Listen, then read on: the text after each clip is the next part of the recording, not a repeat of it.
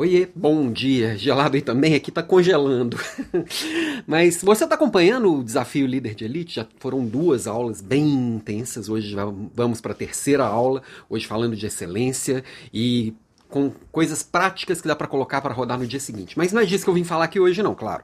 É, vim falar sobre gestão de recursos. Todo líder tem que fazer gestão de um monte de recursos, seja para sua equipe, seja para si mesmo.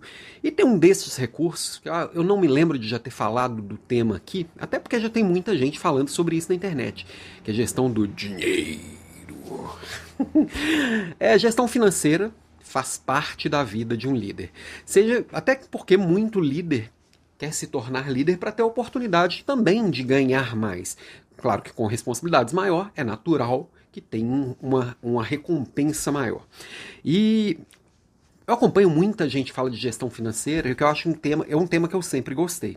E a maioria das pessoas falam sobre reduzir despesas, como que eu vou reduzir a despesa para fazer caber no meu orçamento.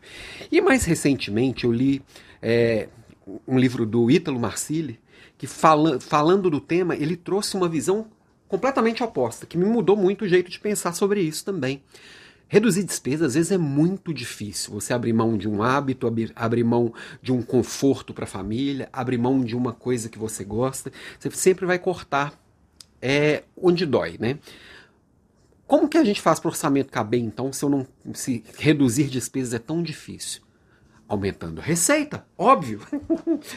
ah, mas aumentar a receita não é fácil também. Às vezes é mais fácil do que aumentar, do que reduzir a despesa. Então, é, minha provocação de hoje é só trazendo esse outro olhar que às vezes a gente entende e, e aprende as coisas e nem questiona. E pode, podem ter outros olhares. Será que não dá para você aumentar a sua, despesa, sua receita também? É, fazendo algum trabalho extra, fazendo um trabalho depois do trabalho, que é o que, por exemplo, você me vê fazendo aqui com, com o Papo de Líder. Será que não dá para você acrescentar alguma outra fonte de renda na sua vida, sem isso é, impactar a sua qualidade de vida, é mais para pensar mesmo. Eu acho que vale bastante a pena que pro orçamento caber, não é só você ir cortando os prazeres da vida. Às vezes dá para acrescentar uma receitazinha a mais, uma, um, um, ganhar um pouquinho mais. É legal também ter uma nova fonte de renda.